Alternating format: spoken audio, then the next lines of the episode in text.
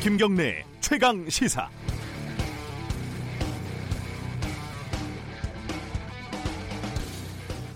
어제 하루 종일 포털 검색어 순위에요. 어, 연예인 설리의 이름이 1위에 올라 있더군요. 무슨 사달이 났나 이렇게 봤더니 속옷을 입지 않고 찍었다 이렇게 추정이 되는 사진을 SNS에 설리가 올렸다 이게 뭐 전부였습니다. 일종의 가십거리 정도 이 정도는 뭐 될 수 있겠죠. 그런데 어제 하루만 네이버에 관련된 기사가 무려 140건 이상 올라와 있었습니다. 대부분 그 사진 한 장 보여주고 장사를 해 먹으려는 속셈이 너무나 노골적입니다. 어, 좀 자세히 보면요. 먼저 경제지가 굉장히 발이 빠릅니다. 매일경제, 노브라로 당당하게 거리 활보 제목이에요. 서울경제, 속옷 미착용 감론을박 한국경제, 설리가 또 참 성의가 부족합니다. 클릭 장사를 하려면은 경제 전문지답게 평소 하던 대로 소득주도 성장 부작용으로 속옷도 못 사. 이 정도는 좀 써줘야 되지 않겠습니까? 조선일보 홈페이지에는 관련 기사가 어, 세상에 9건이나 올라와 있습니다. 모든 기사에는 똑같이 설리 사진이 대문짝만에 걸려 있고요. 제목들이 뭐 설리, 시선강간 싫어, 설리, 가시밭길 이더라도 설리, 의연한 행보, 심지어 종합이라는 타이틀로 다시 쓴 기사도 있었습니다. 뭘 종합한다는 건지 잘 모르겠어요. 역시 전문성이 부족합니다. 조선일보 평소 장기를 발휘해서 설리의 행동이 혹시 북한의 사주를 받은 것이 아닌지 이 정도는 뭐 취재를 해줘야 되는 거 아니겠습니까? 영세한 인터넷 매체, 스포츠 신문 이런 거 다 넘어간다 치더라도요. YTN, 한국일보, 국민일보, 뉴시스, 서울신문, 머니투데이 이런 데는 왜 이런 기사를 쓰는 걸까요? 그나마 제가 이렇게 찾아보니까 중앙일보, 한겨레, 오마이뉴스 여기에서는 이런 쓰레기 같은 기사가 안 보이더군요. 장사를 해도 정도껏 합시다. 그래놓고 어디 가서 정론지라고 뻐기고 다닐 거 아닙니까? 5월 23일 목요일 김경래 최강 시사 시작합니다. 네, 주요 뉴스 브리핑부터 가겠습니다. 고발 뉴스 민동기 기자 오늘도 나와 계십니다. 안녕하세요. 안녕하십니까. 오늘은 좀 특별한 날이죠. 네, 오늘 오후 2시 경남 김해 봉하마을에서 노무현 전 대통령 서거 10주기 추도식이 열립니다. 네. 부인 권양숙 여사 등 유족들 그리고 문희상 국회의장, 이낙연 국무총리 등 정치권, 정부 고위 인사들이 대거 참석을 하는데요. 네. 황교안 자유한국당 대표는 불참을 하지만 대신 조경태 최고위원을 단장으로 하는 대표단이 추도식에 참석을 합니다. 음. 아, 그리고 조지 부시 전 미국 대통령도 참석해서 추도사를 할 예정입니다. 자신이 직접 그린 노무현 전 대통령의 초상화를 유족들에게 전달할 예정이고요. 권양숙 여사는 답례로 노무현 전 대통령과 부시 전 대통령을 함께 새긴 판화 작품 등을 건넬 계획입니다. 유시민 노무현 재단 이사장은 못 친상을 당해서 참석하지 못하게 됐습니다. 네.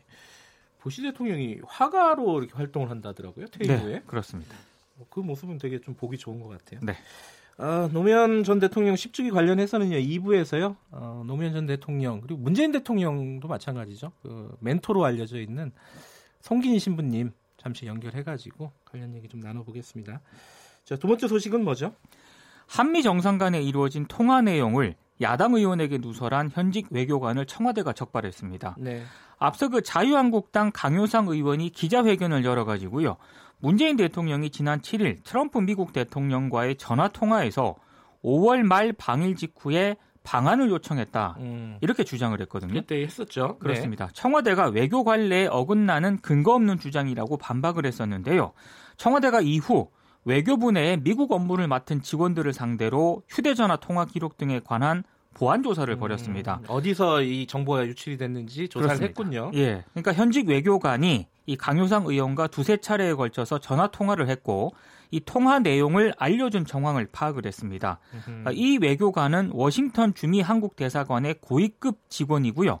강효상 의원의 고등학교 후배인 것으로 지금 파악이 됐는데요. 네. 정상 간 통화 내용은 3급 기밀에 해당을 하기 때문에 외교 기밀 누설을 둘러싼 논란이 커질 것으로 보입니다. 네. 외교 기밀 누설죄를 위반한 사람은 5년 이하 징역 또는 1천만 원 이하 벌금형에 처해지는데요. 어제 이 JTBC는 이 외교관이 두 정상의 통화 내용 외에도 두 차례 정도 외교 기밀을 강효상 의원에게 더 누설한 의혹을 받고 있다 이렇게 보도를 했습니다. 네, 이건 좀 조사가 어, 더 깊이 있게 이루어져야 될 것 같습니다. 그렇습니다. 자, 삼성 바이오로직스 어, 수사 속보 들어와 있네요. 부하 직원들에게 증거를 인멸하도록 지시한 혐의로 삼성 바이오로직스 김태한 사장과 삼성전자 사업 지원 TF 소속 고위 임원들에게 구속영장이 청구가 됐습니다. 네. 김태한 사장 등은 삼성 바이오 회계 사기 사건으로 현재까지 구속영장이 청구된 사람들 가운데 가장 고위직입니다.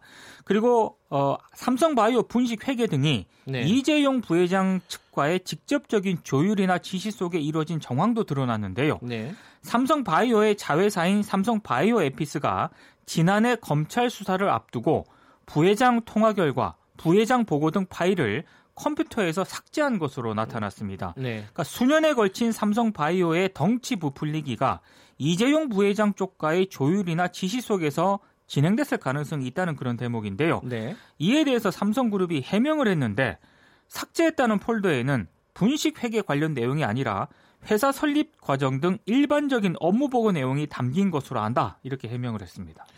경향신문에 보니까 이 통화 녹취 파일, 그러니까 이재용 부회장하고 통화한 걸 파일을 복구를 했다. 네. 이런 기사가 나오더라고요. 그렇습니다.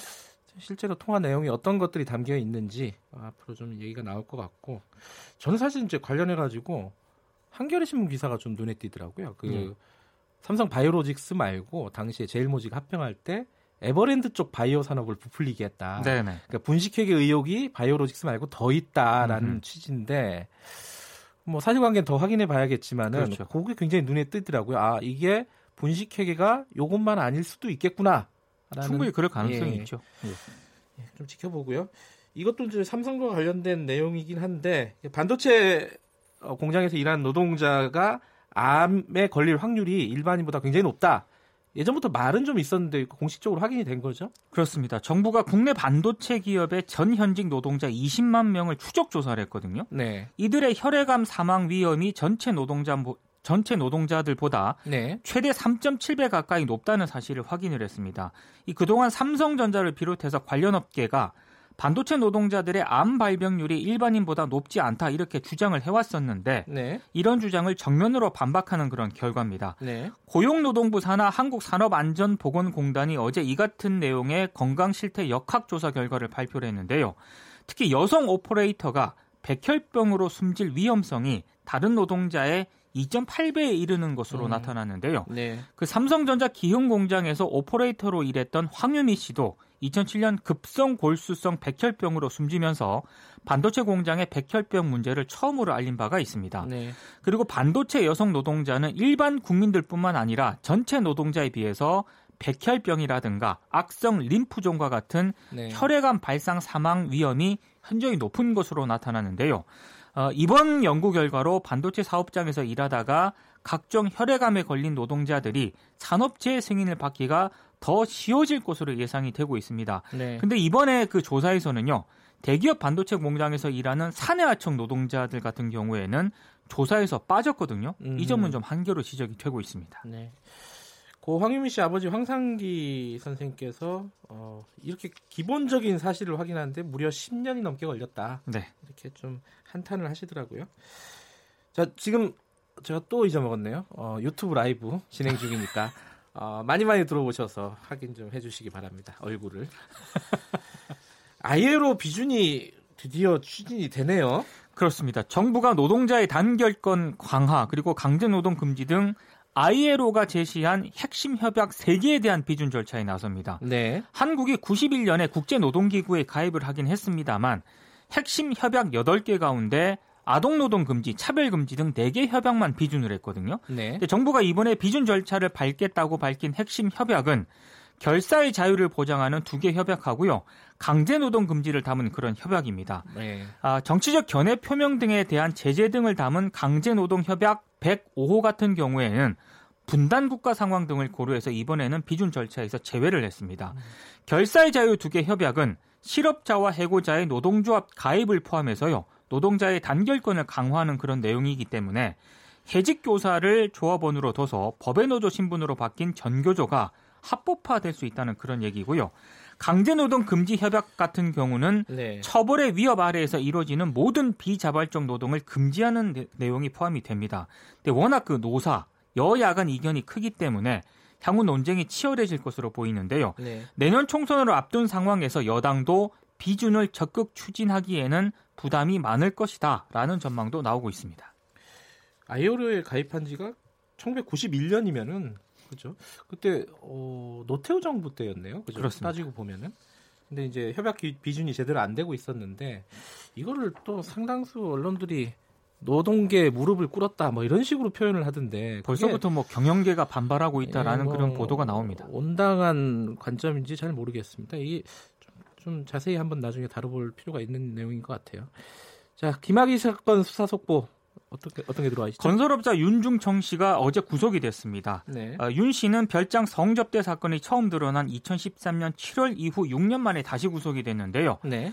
어, 뭐 범죄 사실 가운데 상당 부분 혐의가 소명이 되고 사안이 중대하고 증거인멸의 우려가 있다고 어, 재판부가 밝혔습니다. 네. 어, 검찰이 윤 씨에 대한 구체적 성범죄 혐의를 포착해 입증을 했고 이외에 추가 범죄 사실을 밝혀냈기 때문에 두 번째 구속영장이 발부가 된 것으로 보이는데요. 네. 지난달 19일에는 구속영장이 한 차례 기각이 됐거든요. 그랬죠. 검찰이 더 이제 추가적인 그런 증거를 내놓은 것으로 보입니다. 네. 어, 핵심 인물인 윤준청 씨의 신병을 검찰 수사단이 확보를 했기 때문에 김학의 전 차관의 성범죄 의혹을 겨냥한 수사가 급무사를 탈 것이다 이런 관측이 나오고 있습니다. 아, 이 김학의 사건은 좀 진행이 잘 되고 있는 것 같은데 수사가 네. 어, 장자연 사건은 굉장히 지지부진해서 지금 뭐 국회에서 좀 움직임이 있는 것 같아요. 그렇습니다. 자, 그 불교계에서 황교안 대표에 대한 좀 불만을 좀 표시를 했네요. 조계종 종교평화위원회가 어제 보도자료를 냈는데요. 네. 그 황교안 대표가 부처님 오신 날 법요식에서 불교식을 따르지 않은 거 있지 않습니까? 네. 여기에 네. 깊은 유감을 표했습니다. 왜냐하면 황 대표가 스스로 법요식에 참석을 한 것은 자연인 자격이 아니라 거대 정당의 대표 그리고 지도자로 참석을 한 것인데 개인의 생각과 입장만을 고집하는 모습을 보였기에 사회적으로 논란이 되고 있는 것이다 이런 음. 입장을 밝혔고요. 네. 만약에 이제 계속 이게 자기의 신앙을 고집을 할 거라면 공당의 대표직을 내려놓고 자연인으로 돌아가는 게 황교안 대표 개인을 위한 행복의 길이 될 음. 것이다 이렇게 주장을 했습니다. 아, 좀 어려운 문제입니다. 이 신앙이 어떤 공직 생활에 어느 정도로 이제 영향을 줄 것인지 우리 네. 과거에 좀 부작용을 많이 보지 않았습니까? 그렇습니다.